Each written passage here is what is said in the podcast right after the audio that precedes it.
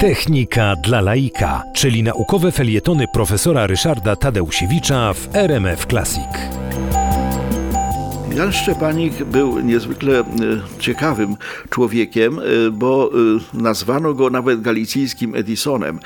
Tak nazwał go Mark Twain, który dwukrotnie robił z nim wywiady dla amerykańskich gazet. Ale początek kariery Jana Szczepanika, początek życia Jana Szczepanika wcale nie wskazywał na to, że on taką karierę zrobi.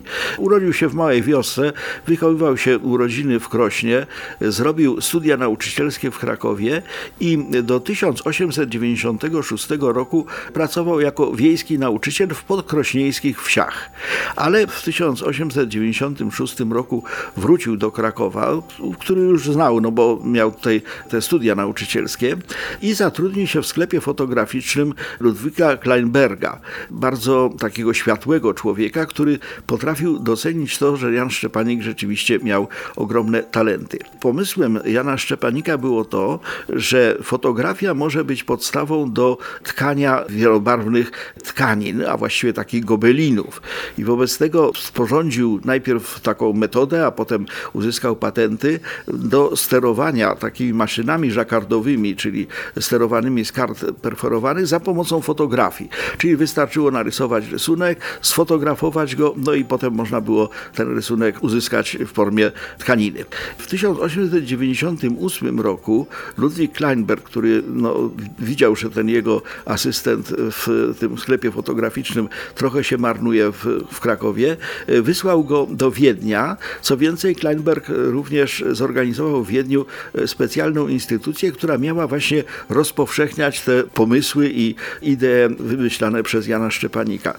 Oczywiście Jan Szczepanik rozwijał skrzydła, tworzył kolejne swoje wynalazki, przy czym, co bardzo ciekawe, do, tego, do jego wynalazków właśnie z tych lat 1898-99 należał tak zwany telektroskop. Telektroskop to był prototyp telewizora, tak naprawdę. Na wystawie w Paryżu w 1900 roku to zrobiło sensację i właśnie to spowodowało, że Mark Twain zainteresował się nim.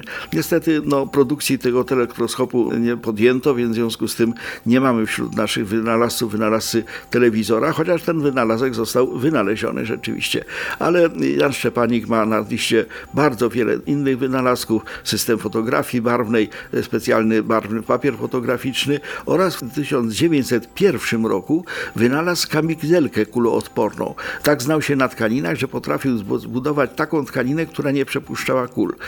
To było wielkie osiągnięcie, ponieważ król Hiszpanii Alfons XIII został uratowany właśnie dzięki tej tkaninie Jana Szczepanika, nadał mu szlachectwo hiszpańskie, no i wtedy okazało się, jak bardzo Szczepanik był patriotą polskim. Mianowicie car rosyjski Mikołaj II chciał go też uhonorować jakimś tytułem e, rosyjskim, ale Szczepanik odmówił, bo powiedział, że on jest Polakiem, car jest tutaj zaborcą, no i w związku z tym Mikołaj II podarował mu tylko złoty zegarek wysadzany brylantami.